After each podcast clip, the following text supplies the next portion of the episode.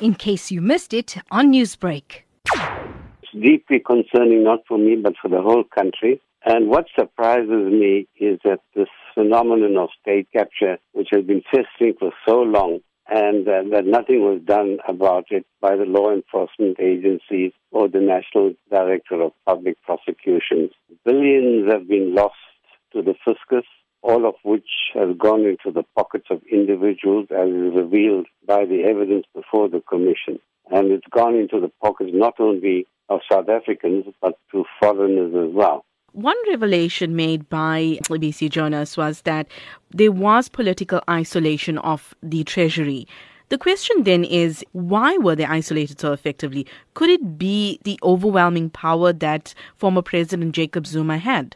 Yes, there's no doubt that he is responsible more than anybody else for the politics of patronage, which is plaguing us to this day. And hopefully that we have now reached a stage in our political development where the remedial action will be taken so that genuine people are appointed as ministers to the cabinet and so on. Right now, we, we just come out of a situation in which the politics of patronage was eminently responsibility of Zuma administration. Revelations at the Commission painted a picture of pressure on the Treasury.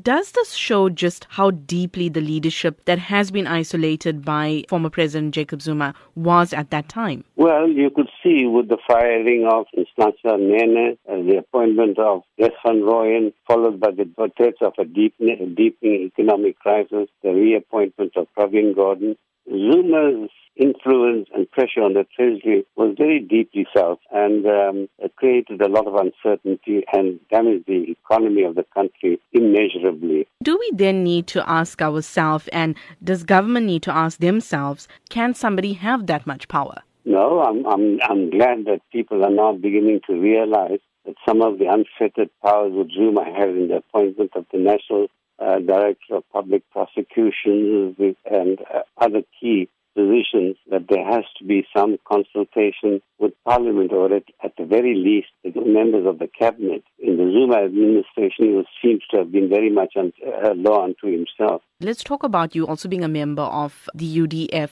What parallels can you draw between state capture now and maybe capture back then? The, the Nationalist Party was a law unto itself, and it seemed the Zuma administration was a law unto itself. There we can draw the parallels between the old apartheid regime and the Zuma administration in particular. What needs to be done to ensure state capture doesn't continue and that our state is better protected? What we need is good people in government.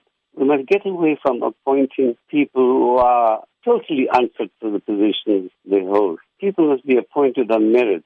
Newsbreak, Lotus FM, powered by SABC News.